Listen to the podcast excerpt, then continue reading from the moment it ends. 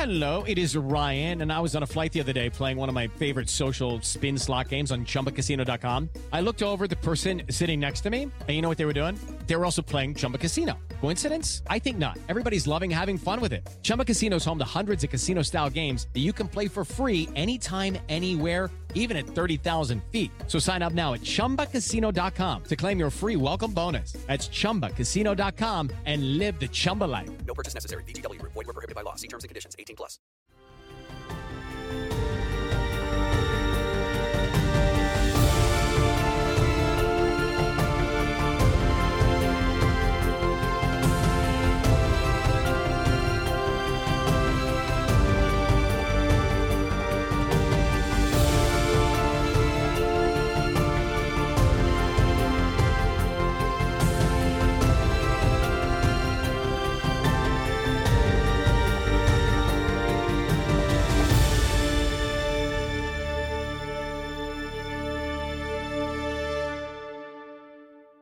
Hello, everyone. Sakuya here, And I'm Gabby. and welcome back to the podcast, my hoes. Before it is that we begin today, I would just like to remind everyone that we have a upcoming trip here to Italy. And I will say this now, we had some last minute cancellations, which means there is actually still a few spots that are going to be left on the trip.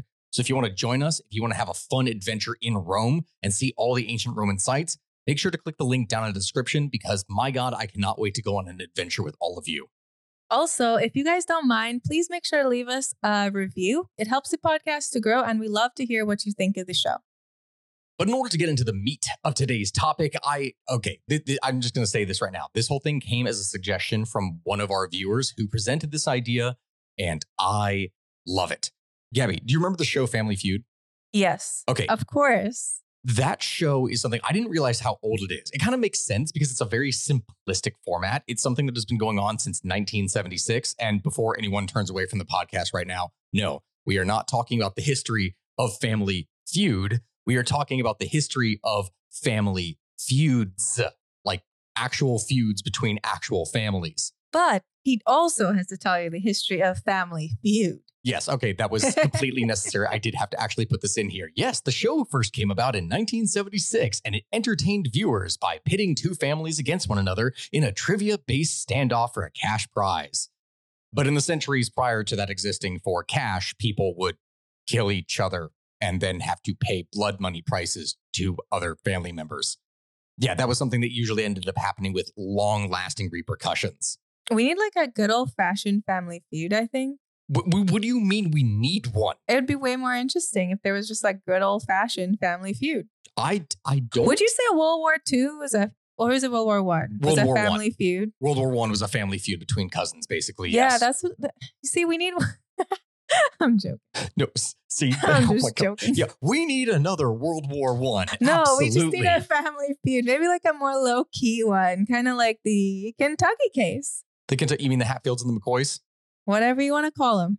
All right, I I would be doing a disservice right now if I did not at least mention the Hatfield and McCoys. I know that for a lot of people who are probably listening to this episode right now, they already know about it, and as a result, I'm not going to go into a lot of detail. But simultaneously, I know that if I skip this entirely, I'm going to get a bunch of people that are going to say and send us messages like, "Oh, I had no idea what this is. How dare you? Why did you skip this?" So from that, I feel obligated that I do have to actually go and explain. Either way, I'm not going to give as much detail, but this is easily one of the most famous, if not the most famous cases of a family feud that would exist within the United States. Though I may be a little bit biased because this takes place in Kentucky and I am actually living in Kentucky. So this is something I feel a little bit more of a bond towards. A bond to a deadly family feud. Wow, that's um, that's a lot to unpack. Just by listen, okay, not much really happens around here in Kentucky. Okay, nothing really does. You know that very well, Didn't Gabby. Kentucky so we got to remember some things. blue people? Oh, is that Tennessee? We we did have the blue people, yes, and so uh, apparently a lot happens in Kentucky. I wonder if I did a podcast episode that was like the most inbred families in history and what would actually pop up for that because that is one of the members. Yes, that that would that would definitely be one of the things. But that is also probably something that I couldn't necessarily post onto YouTube. Okay. Getting into the whole story of what happened with the Hatfields and the McCoys before we go into a bunch of other stories about other family feuds that exist around the world. This is something that would completely wreck, well, I don't even know how to put this in here It would not wreck a dynasty because that's not the right word to say. This is something that would happen on a much lower level. So, what would occur is that just 13 days after Asa Harmon McCoy would return to his Kentucky home in December of 1864, this guy gets murdered. And the culprits behind this murder, when this happens, is a group of pro Confederate guerrillas that is led by a man named Jim Vance, who despised the McCoys for fighting in the Union Army during the Civil War.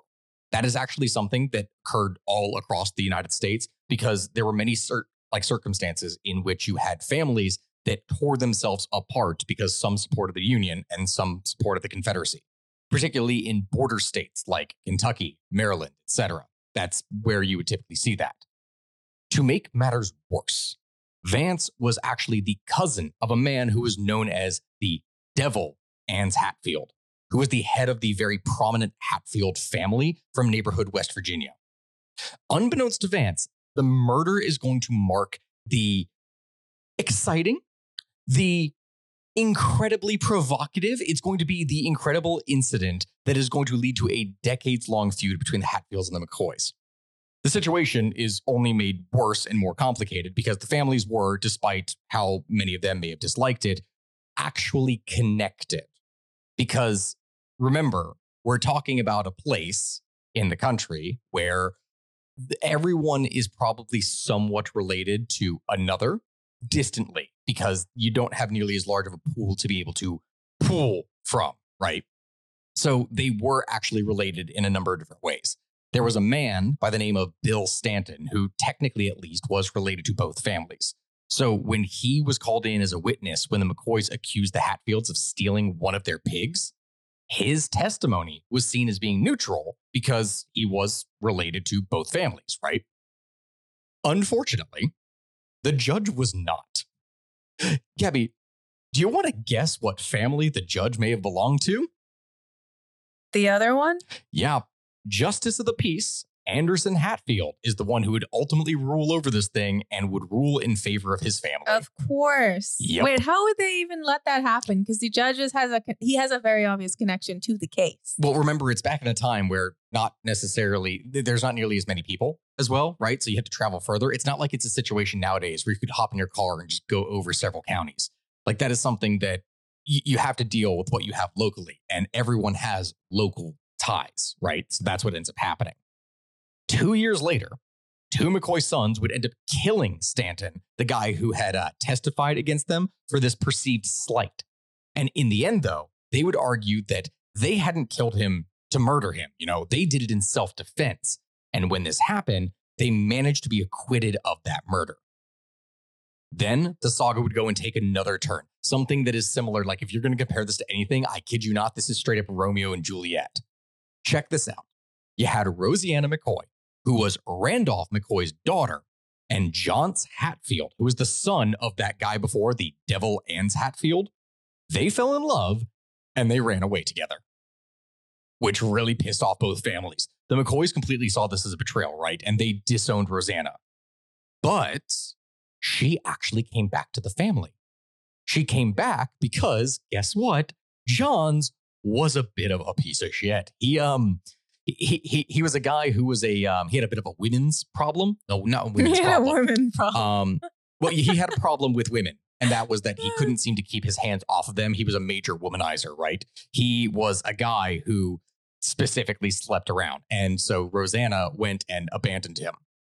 Johnse does come back and tries to win Roseanna back, but that doesn't end up happening because the McCoys go and take him hostage, leading to the Hatfields to organize a rescue party to try and save him. They ambush the McCoys, they free Johnse, and in the end, guess what? what? Johnse goes and leaves her anyway. Reasonable. He spends the entire time trying to win her back, and he ends up leaving her. But guess if you want drama, if you want anything, this sounds like something straight out of a really bad film. He leaves her for her cousin, Nancy. What? Yes, he does. It be your own cousin. yes, and at the time this happens, Wait, but worse, she wanted to leave him though. yes, she does. But he wins her back and then immediately abandons her, so to speak. That's too much. Somebody should write a movie on this. And well, there there have been several. There have been movies, there have been TV shows, there have been everything. Like there actually has been. And to make matters worse, Roseanna was pregnant. Like, does not, not does that not sound like it's straight out of a drama? Like a really bad, like Days of Our Lives, you know, when like Oh they kill off the character and then it turns out the evil twin shows up. Pretty much. Is there an evil twin? That would just make the whole script pop. Yeah, that, that is essentially how that happens. And the whole thing ends up coming to a head on New Year's Eve, 1888, when Cap Hatfield and Jim Vance go and gather a party of Hatfield men and they set fire to the McCoy family cabin in the middle of the night. When the McCoys go and flee from their home, the Hatfields open fire, ultimately killing two of Randolph's children. This gets so bad that the governor of Kentucky eventually has to step in and dispatch Sheriff Frank Phillips to protect the McCoys. And working together, they devise a plan to kill Jim Vance.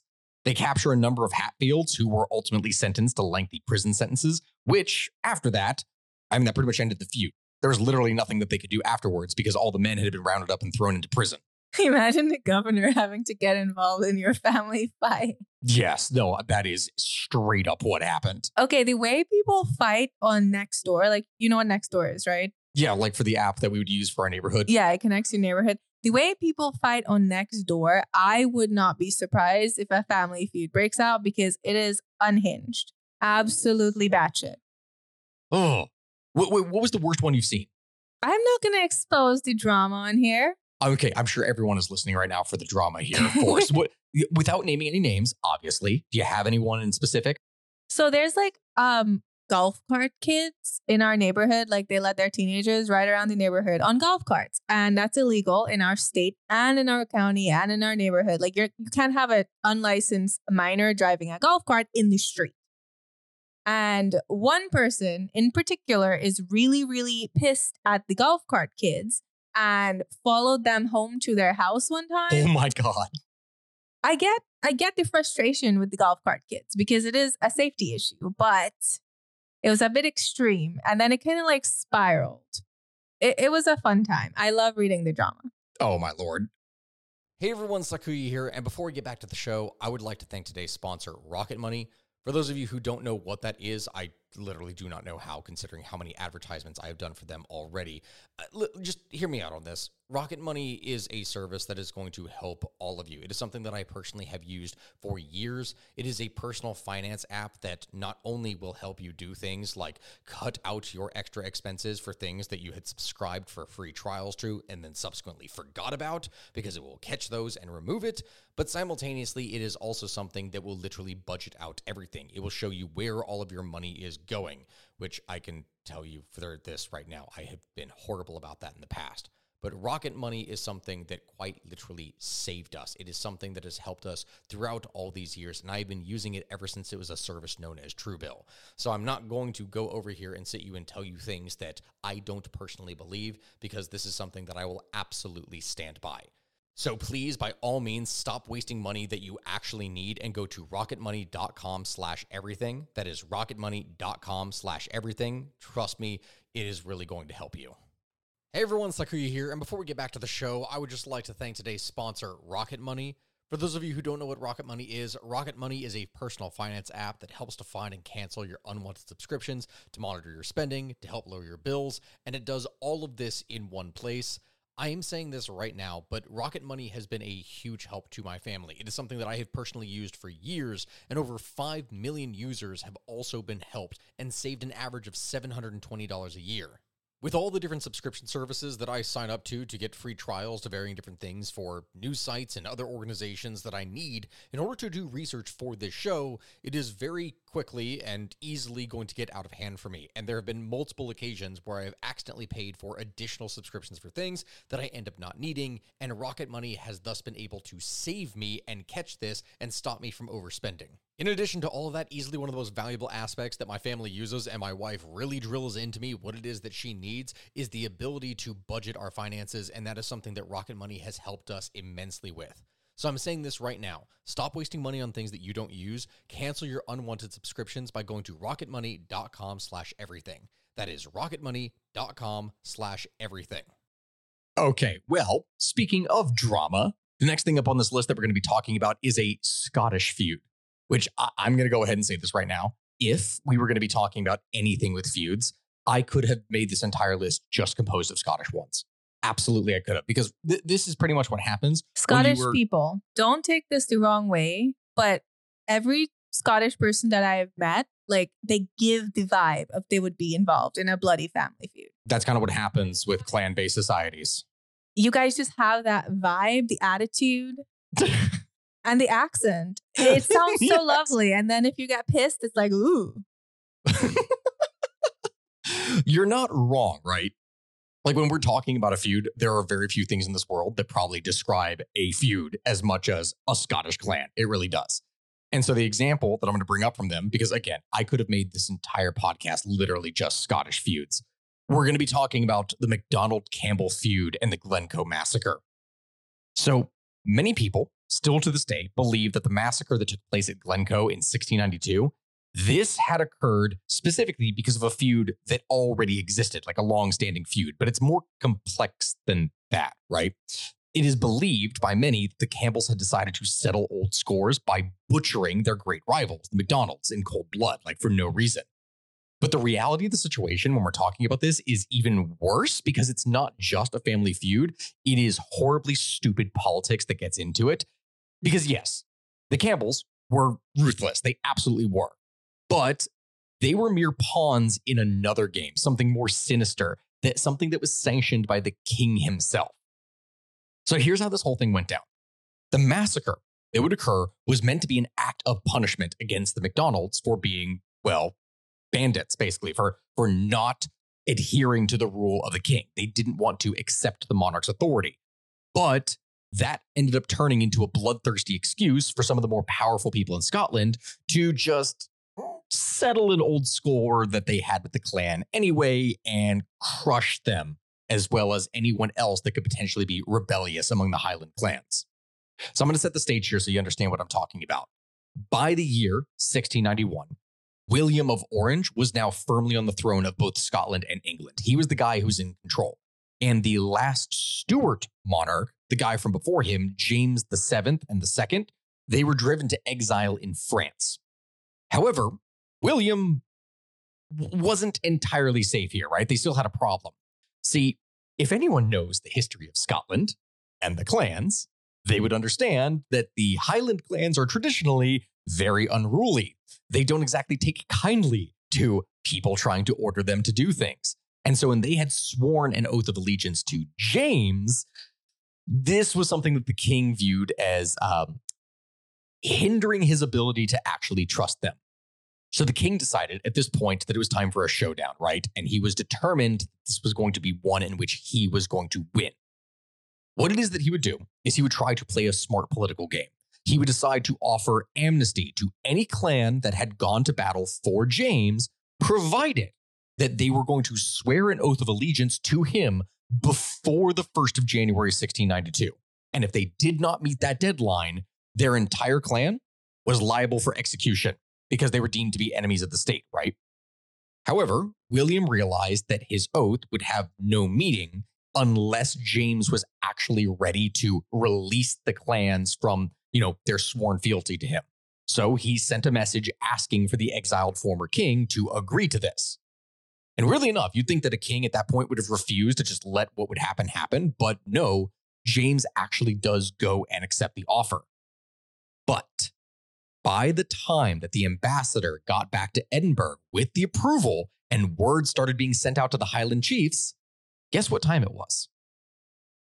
It was December 29th.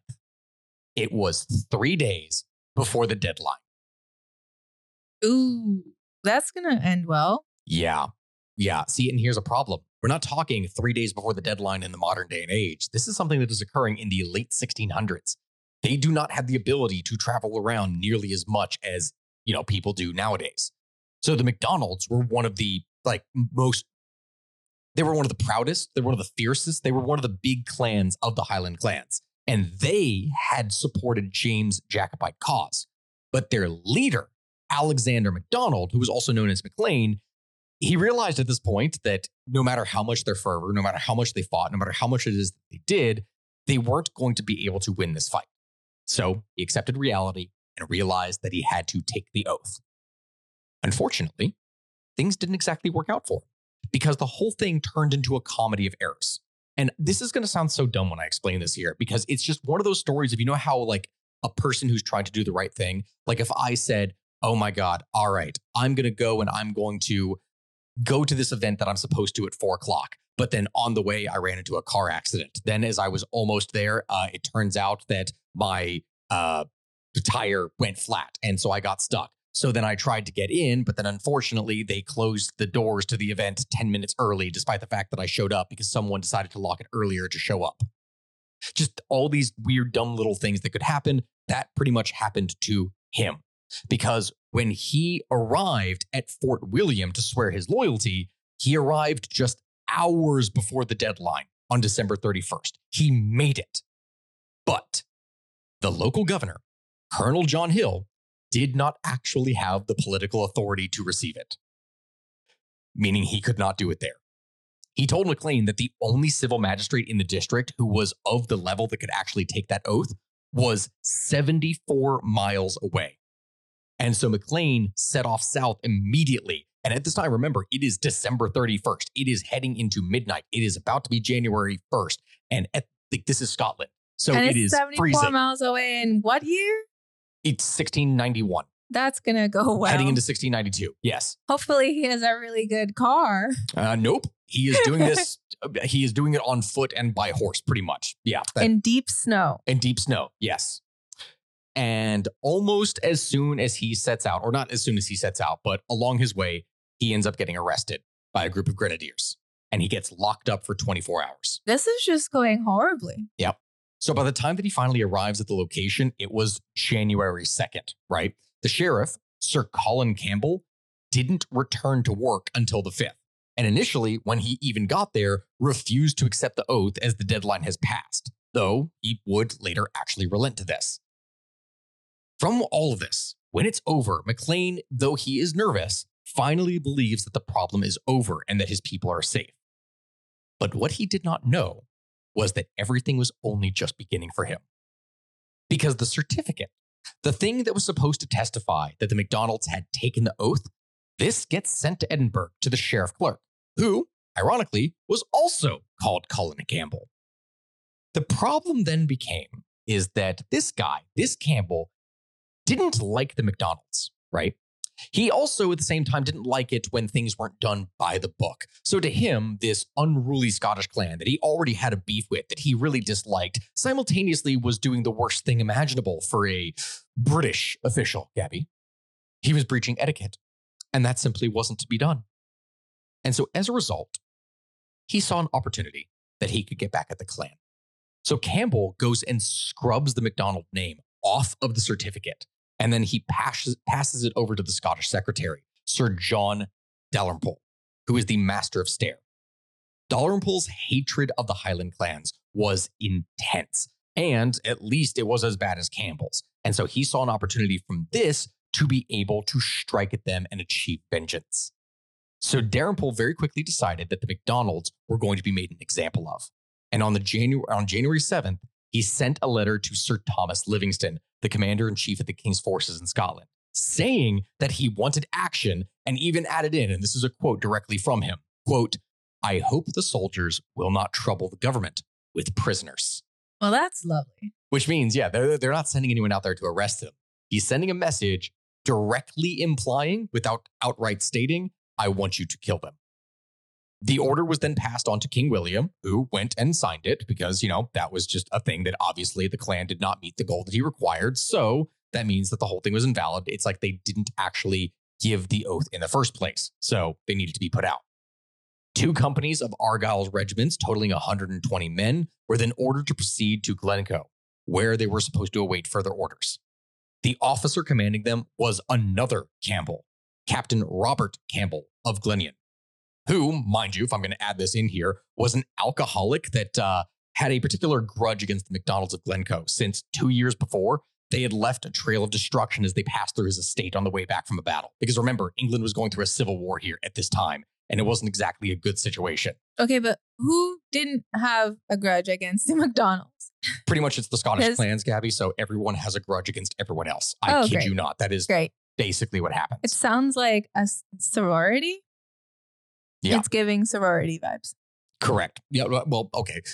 Less of a sorority and more of a fraternity, I guess you could say this. Or what? what Frat, frat boys are so nice to each other. What do you mean? and that kind of happened here, but the backstabbing is definitely something that you could probably expect from a sorority. Oh, wait, no, I'm getting ahead of myself here by possibly spoiling it.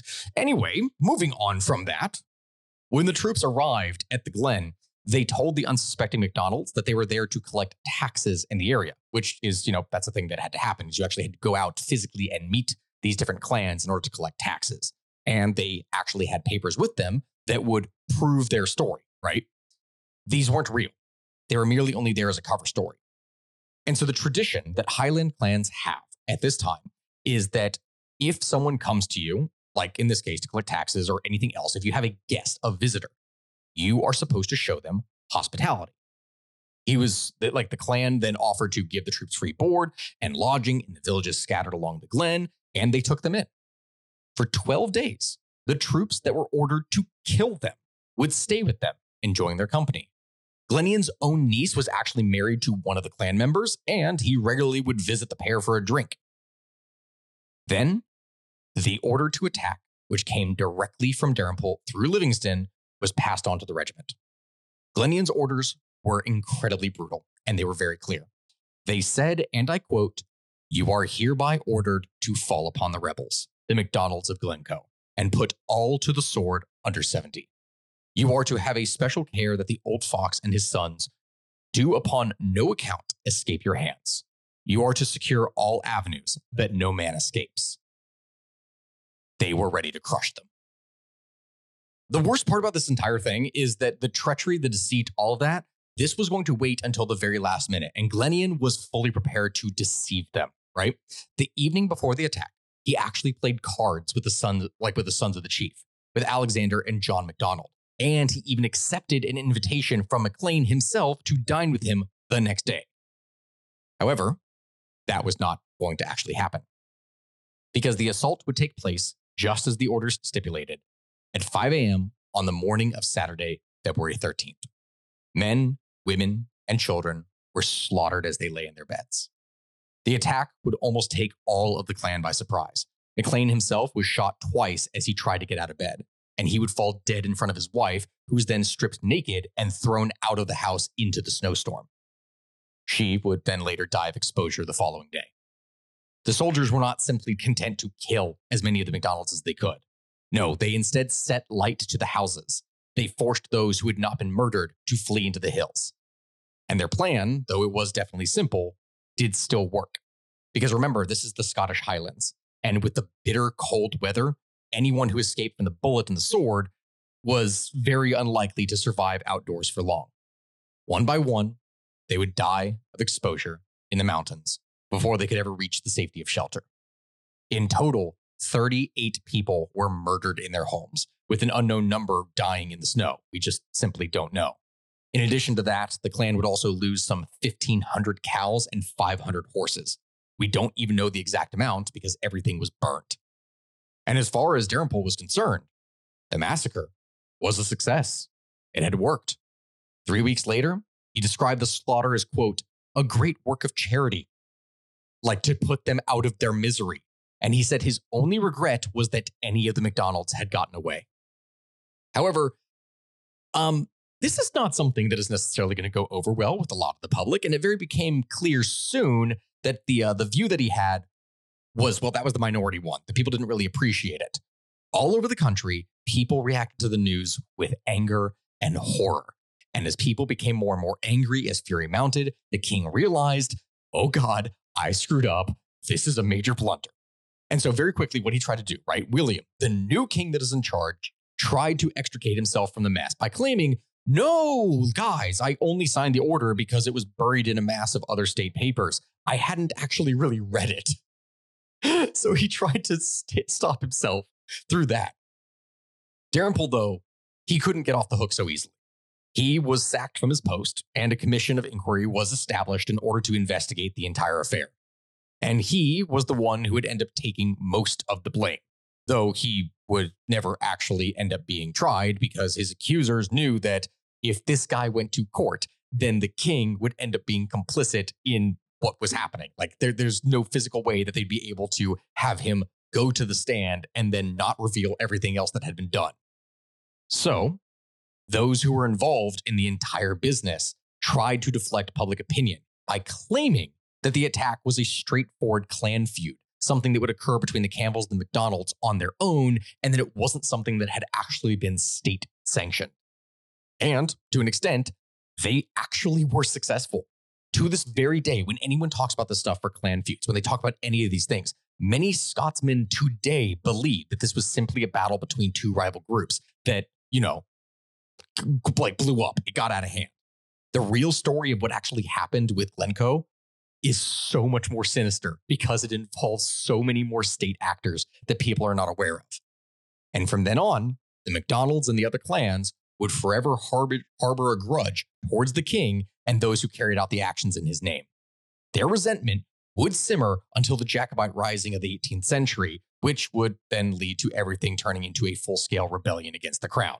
Which, Gabby, if you remember, uh, when we had seen things for um, uh, the the oh God, why am I drawing the blank? Outlander? Outlander. Outlander.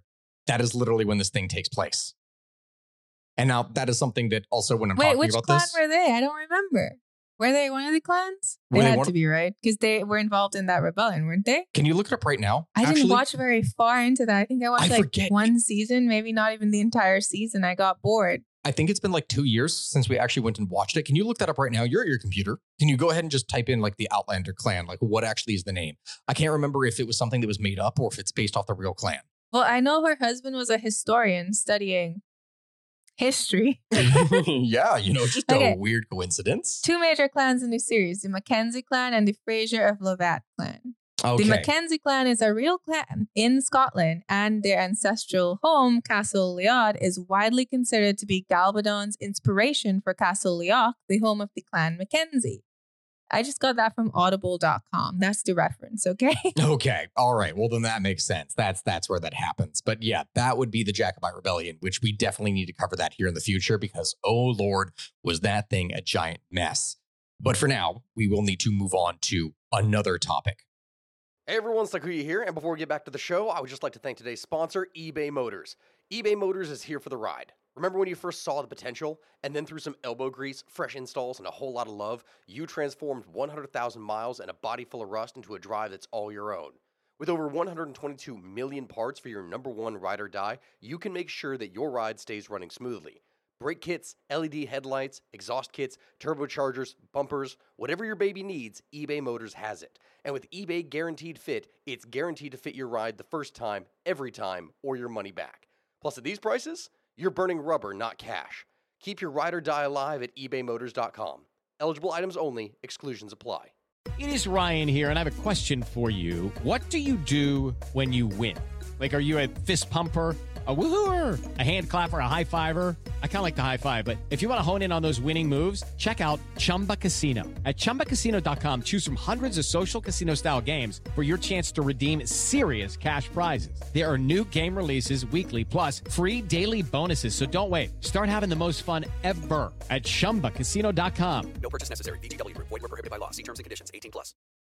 And speaking of clans, besides the Scots, there is another place where clans and blood feuds and clan based war, well, that is something that was no more than a dime a dozen. I know.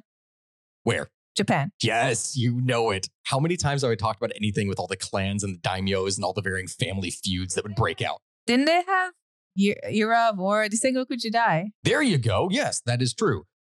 Everything that we could talk about with feuds and with clans and with everything, the Sengoku Jidai is literally the age of war. It is a period of a hundred years in which every clan was fighting each other for power, prestige, and territory. And you can imagine during that time period that there is a ton of blood feuds that would arise during this time period. And the feud that we're going to be talking about today, though, with that is the story of the 47 Ronin. Why does that sound super familiar? Hey, Gabby, I want you to look up something right now. You're at your computer. I want you to type in the words 47 Ronin, Keanu Reeves. Just, just go ahead. Just go ahead. Tell me what it is that you see. Oh, a movie. Yeah. Wait, was he was he Japanese? Nope. Is Keanu Reeves Japanese? nope. Was he a Japanese character in the movie? No, no, not exactly. He was a foreigner in that, but they called him the Tengu, which is like the the long nose one. His Um, nose is pretty long. Yeah, and there's a whole thing that's specifically for phenotypes and difference between races that Japanese people typically have smaller, a little bit more pushed in noses, while Europeans, if you've ever seen like, if you've ever seen any kind of depiction of white people in anime, one of the stereotypes that they'll put is having like a more prominent nose. And also the blonde, the blonde, yes, the blonde, blonde. here. Yes, like absolutely. every American character is so blonde, like golden blonde. Yeah, yeah, that does end up happening where it makes no sense. Yeah, it's it's it's fascinating. I love it. Ah, Also, might be wearing an American flag. yes, it's true. I love anime, it's, it's true. It's very true. but I mean, then again, it's Americans. I think we might be wearing an American flag. Yeah, you know that is also true. I actually did that when I studied abroad there first. When I was uh when I was like nineteen, I had Steven, several shirts were- that had American flags on them. You were feeding the stereotype. Now they're gonna think of you next time and be like, "Yep, it was true. They do wear American flags." Absolutely good. Yes, I'm I'm glad. Be the American that the Japanese imagine you to be. Yes, absolutely. anyway, besides the movie with the whole thing with the Keanu Reeves and 47 Ronin, which was actually a pretty good movie. That was an interesting fantasy take on the whole thing. That is just one example of many different series, many different shows, many different movies, plays, books, whatever, all that are based off the original story of the 47 Ronin. Because I kid you not, this is literally one of the most famous stories in all of Japanese history. And mind you, it is a true story. Like the details that we're talking about here sounds like it's something straight out of a drama, much in the same way as the Hatfields and McCoy, but it is real. During the Tokugawa era in Japan, the country was ruled by the shogun, which remember we talked about that in the Sengoku Jidai. This was the highest military official, and they ruled in the name of the emperor. And under them, under the shogun, was a number of regional lords, the daimyo, each of whom would employ a contingent of samurai warriors. Now, all of these military elites were expected to follow the code of Bushido, which is the way of the warrior. And one of the demands of Bushido was loyalty to your master, absolutely, and fearlessness in the face of death. So if you lost your master, one of the customs, and we're going to talk about this here in a second, is that you're supposed to follow them into the afterlife, right? Like, let's say that it's in the age of war and your commander gets cut down in, in the field of battle and there's no more heirs to the clan that you would be serving. Then your custom at that point is to literally kill yourself, which is not, not, not conducive to actually being able to do much in a war. Because imagine if every time you lost a battle, you lost all your troops because they ended themselves before they could actually reform in order to be able to fight again.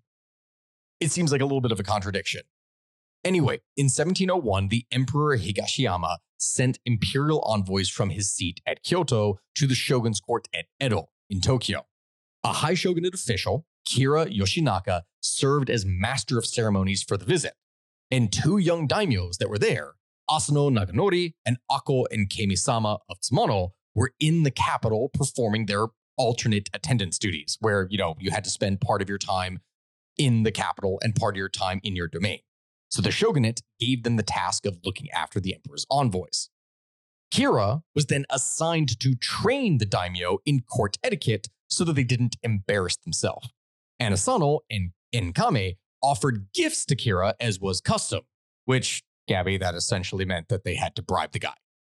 Like, I'm not, I'm not even kidding. Like, straight up, what was supposed to happen is similar to what you explained for uh, when someone had to do their job back in Trinidad, like in the case of putting in the, the water at one of the houses, that they would be paid by the state. And then you actually had to bribe them to do their job to put pipes in your house. It was custom to essentially bribe these officials to do their job well for you, to teach you these things. But what would end up happening here is that the gifts that they gave, the official considered them to be totally inadequate. And he was angry. He was furious. And he began to treat the two daimyos with contempt, to insult them, to belittle them, to not actually help them. Kame was so angry about this, about the humiliating treatment, that he wanted to kill Kira. But Asano, Asano didn't want to do this. He preached patience because this was something that could only end horribly. And feel fearful for their lord, Kame's retainers actually did something behind his back. they secretly went and paid Kira a large sum of money as a bribe. And so the official began to treat Kame better, but Asano's people didn't do that. And so Asano continued to be tormented until the young daimyo couldn't endure it. And after he was insulted one final time, when Kira reportedly called him a country bumpkin without manners, apparently in the main hall, Asano would draw his blade and he attacked the official. Even though when this would happen, Kira would only suffer a shallow wound to his head, the issue became is that the shogunate law, right? This strictly forbade anyone from drawing a sword within Edo Castle. And so the 34 year old Asano was ordered to commit seppuku and end his own life. Five days later, Asano's retainers and Ako would hear of the terrible news and they would hold a meeting to try and determine what needed to be done. Because the issue was that without a lord, the shogunate would end up confiscating their domain. And the men had unwittingly become ronin, which are samurai that don't actually have a master to serve. A number of options were considered, including fighting back or just committing seppuku at the castle gates to retain some of their honor, but there was one among them that actually urged a degree of caution Oishi Yoshio. Oishi's words ended up being heated, and the castle was surrendered on May 26th. They did not actually fight back. After Asano's death, the shogunate would go and confiscate his domain, which would leave his family impoverished and the samurai that served it reduced to the status of ronin. Now, again, as I mentioned earlier, ordinarily what was ha- supposed to happen is that samurai were expected to follow their master into death rather than face the dishonor of being a masterless samurai. But for 47 of Asano's 320 warriors, those individuals would decide to remain alive and instead seek revenge. So, led by Oishi Yoshio, the 47 Ronin would swear a secret oath to kill Kira at any cost.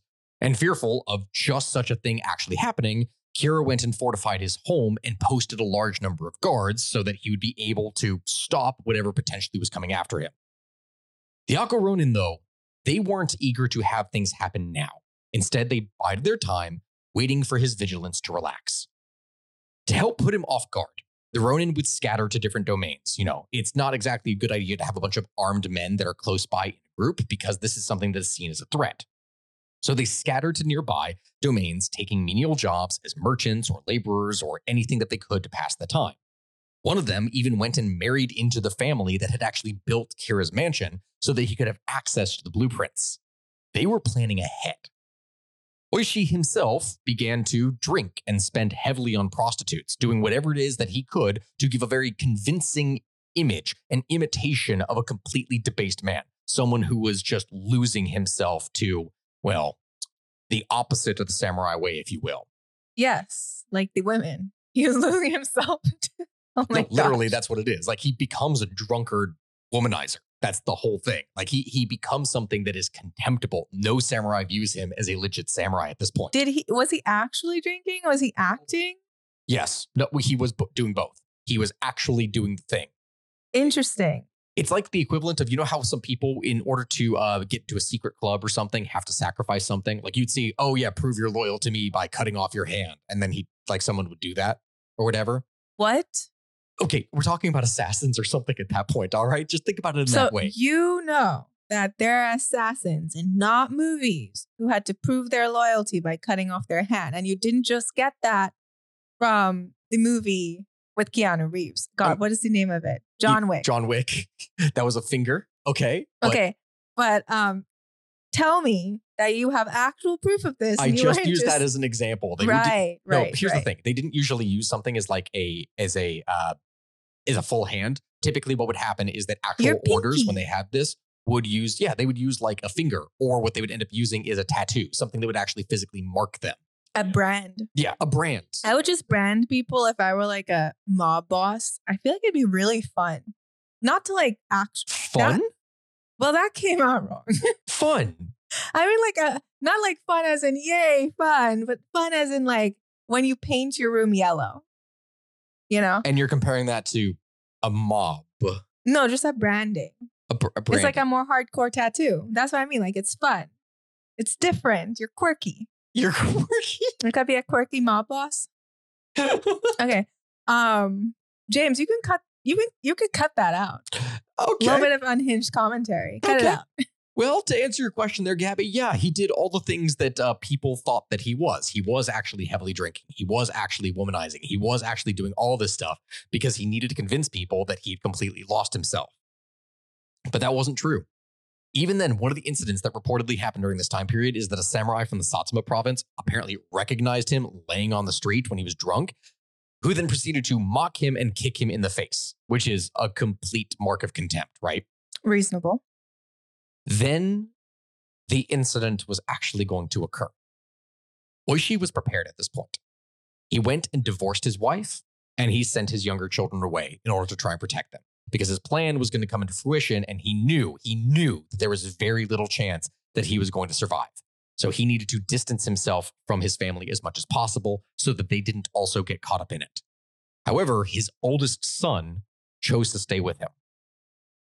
And so, as the snow sifted down on the evening of December 14th, 1702, which I don't know why all the stories that we're talking about start in December for whatever reason, but they do, the 47 Ronin would meet once again at Honjo near Edo and prepare for their attack. One young Ronin was assigned to go to Ako and tell their tale for what had actually happened in case they failed. The 46 would first warn Kira's neighbors about their intentions, and then from there, they would surround the official's house armed with ladders, battering rams, and swords. And silently, some of them went and scaled the walls of the mansion and then overpowered and tied up some of the night watchmen. At a drummer's signal, the Ronin would attack from the front and rear, and Kira's samurai were completely caught asleep and they rushed out to fight shoeless in the snow. They had no idea what was going on. They had no shoes? They had no shoes, they had no nothing. They were in their underwear. or did they just like not put their shoes on? Because I feel like you could just take two seconds to slip your boots on and then go out into the snow. I feel like it would help you. No, fight. they literally just ran out. They didn't have any shoes. Many of them were in their underwear. okay, I get not putting on a full like clo- outfit, right? But shoes? Nope. You got some slippers by the door. It's Japan. Nope. So that's what happened. And in fact, Kira himself, the main target that we're talking about here, he was in his underwear and ran outside to try and hide in a storage shed. Did it work? Initially, the Ronin would search the house for over an hour and eventually would discover him hiding in a heap of coal inside of the shed. That's so embarrassing. Yeah. The way they were able to recognize him from this is that the guy has a scar on top of his head. Because remember, from the beginning, when their master had cut him in his head and it was a shallow cut, that scar was still there. And so when this happened, Oishi didn't actually try to kill him first. Instead, he got on his knees and he offered Kira the same wakizashi, the short blade, the thing that is typically used traditionally to commit seppuku, that Asano, his master, had used to commit seppuku and he asked the official to please use it. But he soon realized that Kira didn't actually have the courage to end himself, at least, you know, with the whole Japanese sense of honor. And the official really showed no desire whatsoever to end his own life. So Oishi very quickly just turned around and beheaded him. The Ronin would reassemble in the main in the mansion's courtyard, and all 46 of them were alive. Not a single one had fallen. They had killed as many as 40 of Kira's samurai at the cost of only four of them being wounded. And at daybreak, the Ronin would walk through the town of the Sengakuji Temple where their lord was buried. And the story of their revenge spread rapidly everywhere to the point that crowds were gathering along the way as they marched to their master's grave, cheering them on. Oishi would wash the blood from Kira's head and presented it at Asano's grave. And the 46 Ronin, do you know what they did at that point? Hung out? They just hung out. They sat down and they waited to be arrested Wait, why are they getting arrested? because they were doing the honorable thing. They fought for their honor, they fought for their vengeance. They did this. And from there, they decided that they had met their goal. They did what they needed to do. But in order to meet their goal and achieve their honor, they had violated the law. And so while the Bakufu, the military government, decided their fate, the Ronin would end up being divided into four different groups and were housed by varying different daimyo families. We're talking about major ones like the Hosokawa, the Mori, the Mizuno, and the Matsudaira families. The Ronin were effectively national heroes here because they had adhered to Bushido. They were incredibly brave. They had showed loyalty and honor, and many people hoped that they would be freed, given a pardon. But no. Although the shogun was tempted to grant clemency, his counselors could not condone an illegal action like they had done. You couldn't just kill an official of the government, even if that government official was a corrupt asshole. Like you couldn't do it. there should have been a law that was like, you can, you know, if the official is a corrupt asshole. Like that should have been a clause in their law. Nope, doesn't work like that, especially now with how strictly they had to adhere to it all. And so on the 4th of February, 1703, the Ronin were ordered to commit seppuku, which was deemed to be a more honorable sentence than just being executed, because that's what it was in the Japanese eyes. Hoping for a last minute reprieve, the four daimyos who had custody of the Ronin waited until nightfall, but there was no pardon. And so the 46 Ronin, including Oishi, and his 16 year old son, would all end their own life. The Ronin were then buried with their master at the Sengakuji Temple in Tokyo, and their graves instantly like became a site of pilgrimage. This was something that was incredibly famous for the Japanese, and still to this day, people go there to actually see them. It is a massive thing. We didn't go there. Like, no, we didn't actually. That's one of the things that we could have gone to, and we didn't. Okay, when we go back next year, that's what we're doing. Yep. And apparently, as the story goes, one of the things that happened is remember that Satsuma samurai that we talked about in the beginning that had kicked Oishi in the head?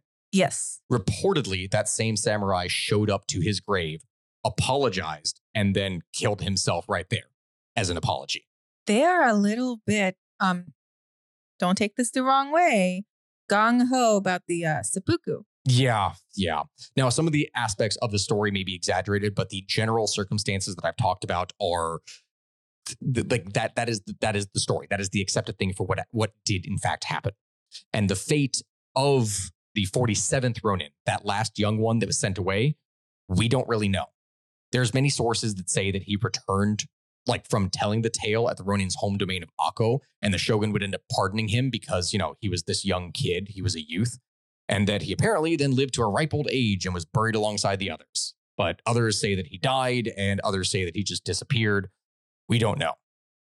Either way, to help calm public outrage over the sentence that was handed down to the Ronin because the shogunate realized that this was going to be a huge popular movement, the government would end up returning the title of, you know, like the daimyo and one tenth of Asano's land to his eldest son. So at least he would get something which is not a perfect standard or, or, a perfect ending by the standard of many Western audiences, but to the Japanese, this would become a legendary story, something that would be adapted into many plays and a ton of artwork that still persists to this day, which is why I told you to look up that thing about Keanu Reeves and the 47 Ronin. But does it really count as a family feud?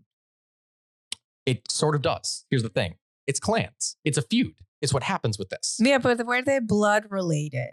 Um, How are we defining family in this episode? Hold on. It, it doesn't matter that if they were related. What It's matters is that there was a family feud, between families. No, we didn't call it clan feud. It was feuds. No, okay. Do you think the, Historical feuds is the title of this. the award-winning game show Family Feud would let a non-family onto the show? They might have. They might have. I don't know. Okay, fine. You want a real family feud? You want something that is literally just clans versus clans and trying to wipe each other out to a last man? No, Is that what you want, Gabby? Is that what you want? not particularly. Mm-hmm, mm-hmm. You know, one of the things I contemplated when we're creating this episode was I thought about talking about the Hutus and the Tutsis. I thought about doing that, but so many people have heard about the story of what happened there in Rwanda, and that is also probably something that deserves its own episode. No, okay. You know what? Here's what we're gonna do. We're gonna move across the water, and we're gonna talk about another major feud, something that would break out in China. Oh no. Yep. And you know what happens whenever you talk about a conflict in China? Everyone gets mad at you. Everyone gets mad at me, and millions of people die.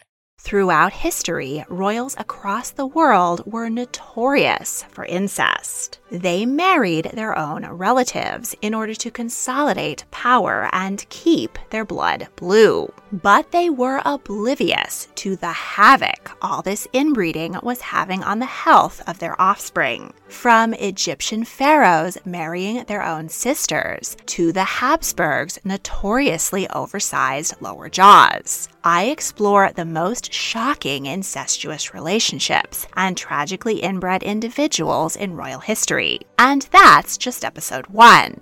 On the History Tea Time podcast, I profile remarkable queens and LGBTQ plus royals, explore royal family trees, and delve into women's medical history and other fascinating topics. I'm Lindsay Holiday, and I'm spilling the tea on history. Join me every Tuesday for new episodes of the History Tea Time podcast, wherever fine podcasts are enjoyed. What do you get when you take two childhood friends with a passion for unexplored history and a whole lot of booze? You get the goofiest game in history, Queen's Podcast. Hi, I'm Nathan. And I'm Katie, and we're the host of Queen's Podcast. Join us while we spill the tea on women from history.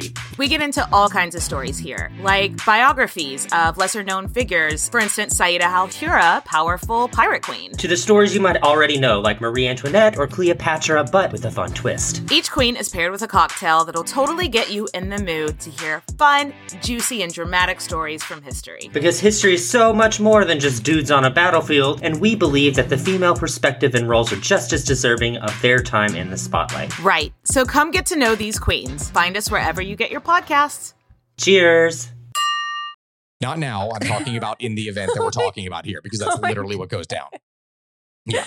You it's like one of those things that you talk about with anything in Chinese history is like, ah yes, so and so uh besieged this city in the year of whatever the emperor. Uh casualties, 3.1 million. Okay, I just never. What was it? Wasn't they war with Jesus's brother? Oh Insane.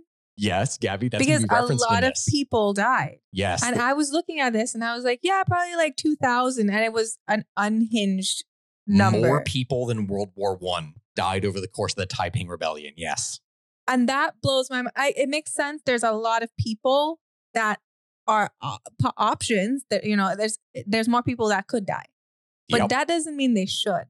And I think they need to remember that when they do rebellions. And that is actually related to the very thing that we're talking about here because this takes place at around the same time period. We're talking about the Punti Hakka clan wars, which that guy, uh, Hong Xiuquan, right? He was the individual that ended up leading stuff for the Taiping Rebellion. He was an ethnic Hakka. That that he was Define ethnic Hakka. Okay, so Hakka, I'm going to need to kind of explain this here. So the Punti and the Hakka are two different ethnic groups within China. China has thousands of different ethnic groups, with only some of them being major ones. And the Hakka are one of these, which their name means something like the guests, right? Because they were a people that over time, over the past like thousand odd years, started in the north and steadily would migrate south. Okay, so like guest families. Yes, it's kind of what their name would mean or come to mean, right? And so the Hakka and the Cantonese people in Guangdong, which were the Punti there, they would end up fighting between 1855 and 1867. And this was incredibly fierce fighting, mostly concentrated around the Pearl River Delta, especially in Toishan and the Zhejiang counties. The war that we're about to talk about here, or the war, since it's actually a series of little conflicts, would result in roughly a million people dying and many more civilians being displaced. It's going to get bad. So, okay, first off, the cause of the war and what exactly happened in here. I've talked a little bit about Chinese history and like the Ming, the Qing, the all the other varying dynasties and clans. During the early years of the Qing's conquest of the Ming dynasty in the 17th century, there were a number of Ming supporters that had fled to the island of Taiwan, right? This is very important for me to specify this in the first place. They initially did what the actual, like in the modern day, where you have Taiwan now with the, uh, with the Republic of China versus the People's Republic of China, they tried to do the same thing. And there they tried to bide their strength to retake the mainland. The Shunzhi emperor, fearing that the coastal people of what is now the Guangdong province would actually help the rebels, he ordered them to do something of what is called now the Great Clearance. And this, this exemplifies the sheer strength and power of the Chinese emperor. So get this right. The Great Clearance was a time in which the Chinese people living in that area were ordered to destroy their property and move it some 25 to 30 kilometers inland. And if you did not do this, the punishment was death. This is like, I want you to imagine this that there's a border war that is going on between Kentucky and Ohio, and there's all these people that are living in, like, let's say that all the people of northern Kentucky, just south of the river, live like they are native Ohioans or whatever. And so the governor of Kentucky fears that they're going to help the people of Ohio retake the territory or whatever. So he orders every person living on the coast of that river to move 30 kilometers south of it, which is absolutely insane. And it would take nearly 50 years, but the rebels that we're talking about here on the Taiwan island were eventually pacified.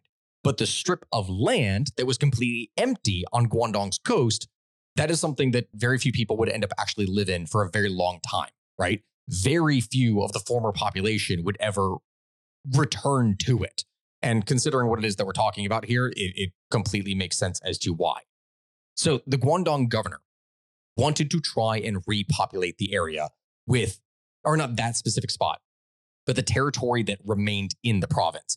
And in order to get people to actually move to the area that they could, they tried to offer land and silver to people that were typically poorer from more overpopulated areas that were concentrated in the cities. And that is a really good deal for landless poor peasants with very little opportunity. And there were many different people that took them up on this offer. Like it's a great thing for, for that to happen, right? One of the biggest groups to go and accept this offer were the Hakka, which that is a ethnic group that is one of the things that is related to the Han, which is the main ethnic group within China. Hakka does mean guest or stranger, and they were from the north, but over the time had migrated across varying regions of China. The Hakka absolutely wanted to settle at Guangdong, and they leapt at the chance to do so. But as it turns out, other people had gotten there first. And so most of the land that was actually fertile and good for growing crops, that was occupied. And the locals spoke a different dialect, but they were descendants of the earlier people that had lived in Guangdong. They were individuals who were referred to as the Punti, meaning people of the earth. And so since fertile lands were, you know, already taken, there was nothing they could really do. The Hakka didn't really have much choice. They had the poorer, inferior, mountainous land to try and cultivate. And many of them had never had any land at all before, so they didn't really know what to do. And as a result, many of these individuals ended up having to serve as debt slaves on Punti owned farms, sharecroppers. Sometimes these debts were so large that entire generations of Hakka ended up having to work on a single farm and never moved from that point. Wow. I, I'm, I kid you not. If you want to compare this to anything, Gabby, remember when we've talked about stuff with American history and what happened after the Civil War? Yeah. Like, so when it comes to all those plantations, the former slaves that after they were freed, many of them had literally no opportunities. The only thing that they knew how to do was farm, and they weren't given their, Own land. yeah, their 40 acres and a mule, like one of the big things that was promised. So many, Wait, they weren't given that? Some were, majority were not. Huh. that did not happen for the majority. So what ended up happening then is that they had to many of them had to go back to their former masters and work on the plantations again as sharecroppers. That's so interesting because in Trinidad, back home, where I grew up, we learned that they were given land because like when eh, you know in Trinidad, everybody kind of got land, I guess, and you know, Some were. That's the thing. In America, some were. But after Lincoln was, you know, assassinated and then the next administration comes into being, the guy in charge there wasn't exactly keen on working with freed slaves. Um, he pissed off a lot of people, just to say the least. We could probably do an entire episode dedicated to that with what happened with the uh, the Gilded Age that would follow afterwards. so was their farming setup similar to what they had going on in what was it, Russia? As serfs, you could almost say that here, but yeah, they but they weren't actually owned. Like the land wasn't owned, sort of. They did, or not. They weren't bound to the land necessarily. They just had to stay. Yes, because of a debt. So technically speaking, if they could pay off the debt, they could leave. They weren't legally bound to the land. Many of them ultimately ended up being, which meant that it pretty much was similar to slavery. Yeah. The thing is, though, the Hakka would continue to grow in the area. And over time, these groups would start to band together, much in the same way as what happens in many different places with ethnic minor- minorities moving into cities and then creating their own ethnic enclaves, like the Irish and the Italians in New York, or like the Koreans and the Chinese in places like San Diego, etc. And soon enough, they were creating these conclaves all across the Guangdong province, practicing their culture, speaking their language, owning their own land. The Punti landowners, in the beginning, when all this was going down, they were at first happy to use the cheap labor that would come in from the Hakka. That was fine. But now, as more and more and more and more of them were coming in, they were starting to get a little bit nervous because they knew that if a large enough number of the Hakka came in and started putting down their roots for good, then potentially the Hakka could just decide to take things over by force. Now, that all being said, it's not just the landowners that we're talking about here. Punti peasants, the regular people who did not own land, they had to work the land as well. They saw the Hakka as labor competitors, much in the same way as when you talk about uh, Irishmen, like poor Irish immigrants, competing with freed former slaves after the American Civil War in New York. I'm going to compare that a lot here because it really is actually similar. The the Hakka were taking their potential job opportunities, and they didn't take kindly to this, and that really pissed them off, which led to some ethnic strife. The two groups began to align against each other, and tensions started to grow worse, especially as the population of the Hakka grew to be around 30% of the overall population.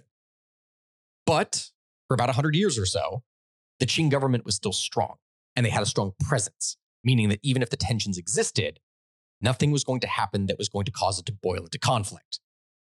Until another thing boiled into conflict. Of course.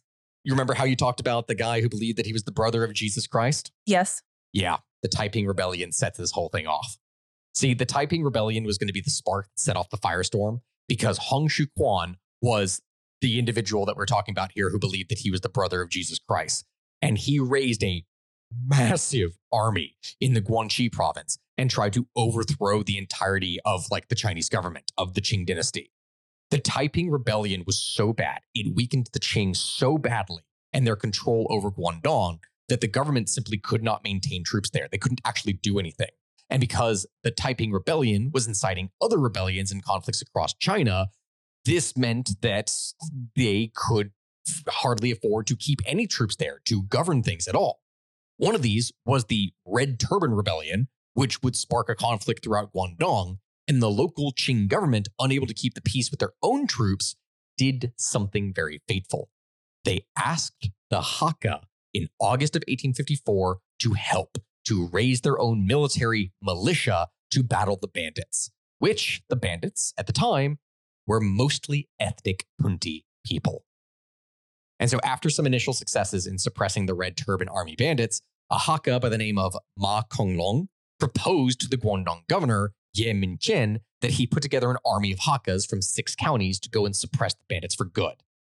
Ye gave Ma Konglong his permission to do so, and Ma's army would then go and raid and enter several Punti villages along Guangdong. The issue was he wasn't a military commander. He wasn't an actual leader. He couldn't control his army, and the Hakka militia then degraded to looting and torching, burning, and killing anyone they could find. The Punti landowners saw the Hakka army as being just an attempt to try and seize and destroy their property, and they immediately formed their own militias and built forts and got mercenaries to try and get revenge for their own villages, and then they would do the same back. This would effectively spiral into a massive maelstrom of violence, something that would continue on for years. The violence that was inflicted upon the Hakka by these reprisal attacks by the Punti would then cause the Hakka, who were not actually involved in the conflict, who were working under the Punti, to stop working the land in protest and stop paying rent to their Punti landowners. Those landowners would in turn have to turn to the poor Punti peasants and recruit them and then try and get revenge upon the Hakka and seize their land. Hakka people all across the region were seeing their villages burned down to the ground. And when this would happen, they would retreat to the mountains in the forest of Guangdong. There, they would join up with other Hakka armies, and without any kind of source of food, because remember, it's the mountains, they literally can't produce anything, they then had to supply themselves by looting and sacking nearby cities, which, as you can imagine, is only going to continue the cycle of violence. At first, the Qing actually tried to stop the conflict. They tried to mediate peace talks between the clans, but then the Second Opium War broke out in 1857, and the Qing government had to completely withdraw because now they had to deal with the Europeans as well as the Taiping Rebellion. The Hakka Punti clan wars would go on for years, with clan against clan killing each other. And it would finally end with the Qing being able to reunify and applying all of the horrible ferocity and bloody ruthlessness, ruthlessness that they were known for. In 1863, a group of some 200,000 bandits living on what is now Baiyun Mountain, who were hungry and desperate, descended upon the city of Guanghai and sacked it and took the governor hostage. Guanghai at this time was a critical military fortress called Guanghai Walled City, and the Qing government was not going to have any of this. This was, was no longer just a bunch of farmers killing a bunch of other farmers. They had sacked a major military encampment and city. And as a result, the Qing would launch a brutal military campaign to put down both the Hakka and the Punti. And this was going to be a hard thing to solve. They weren't really going to be able to end the violence because both sides wanted each other dead. So they did something, I'm not going to say unprecedented because China has done stuff like this here before, but you remember what happened when the Jews revolted against the Romans? How they kicked them out of the out of Israel? Yes. Well, pretty much that is what China did here. The Hakka were completely removed from the territory. They tried to remove as many ethnic people, like ethnic Hakkas, as they could from Guangdong and distribute them around other provinces. And the remaining Punti were allowed to keep their land, but the devastation of years of warfare had destroyed them so badly that they were going to live in poverty for many years after, with many thousands of them having nothing and being forced to flee and emigrate to places like Singapore, the United States, Australia, etc. That's actually where a number of railroad workers in the United States ended up coming from, is from refugees who had lost everything. As a result of this, anywhere between 500,000 to a million people would die over the span of this like 15 to 20 years. And that is the Hakka Punti clan war. If you want more information on that particular one, since before doing research for this, it's the first time that I had actually heard of this co- on conflict. There is a channel called Asianometry on YouTube that, for anyone watching this, I would also highly recommend that you check out because it's really cool. And a large amount of the information I have for this last part came directly from that channel. It is incredibly good. But my friends, that is the story of several feuds, horrible, bloody feuds throughout history. And if you want to learn more, then by all means, do some of your own research and listen to other episodes of our podcast. My friends, thank you very much for listening. This has been Sakuya with the History of Everything podcast. I will see you all next time. Goodbye, my friends. Bye.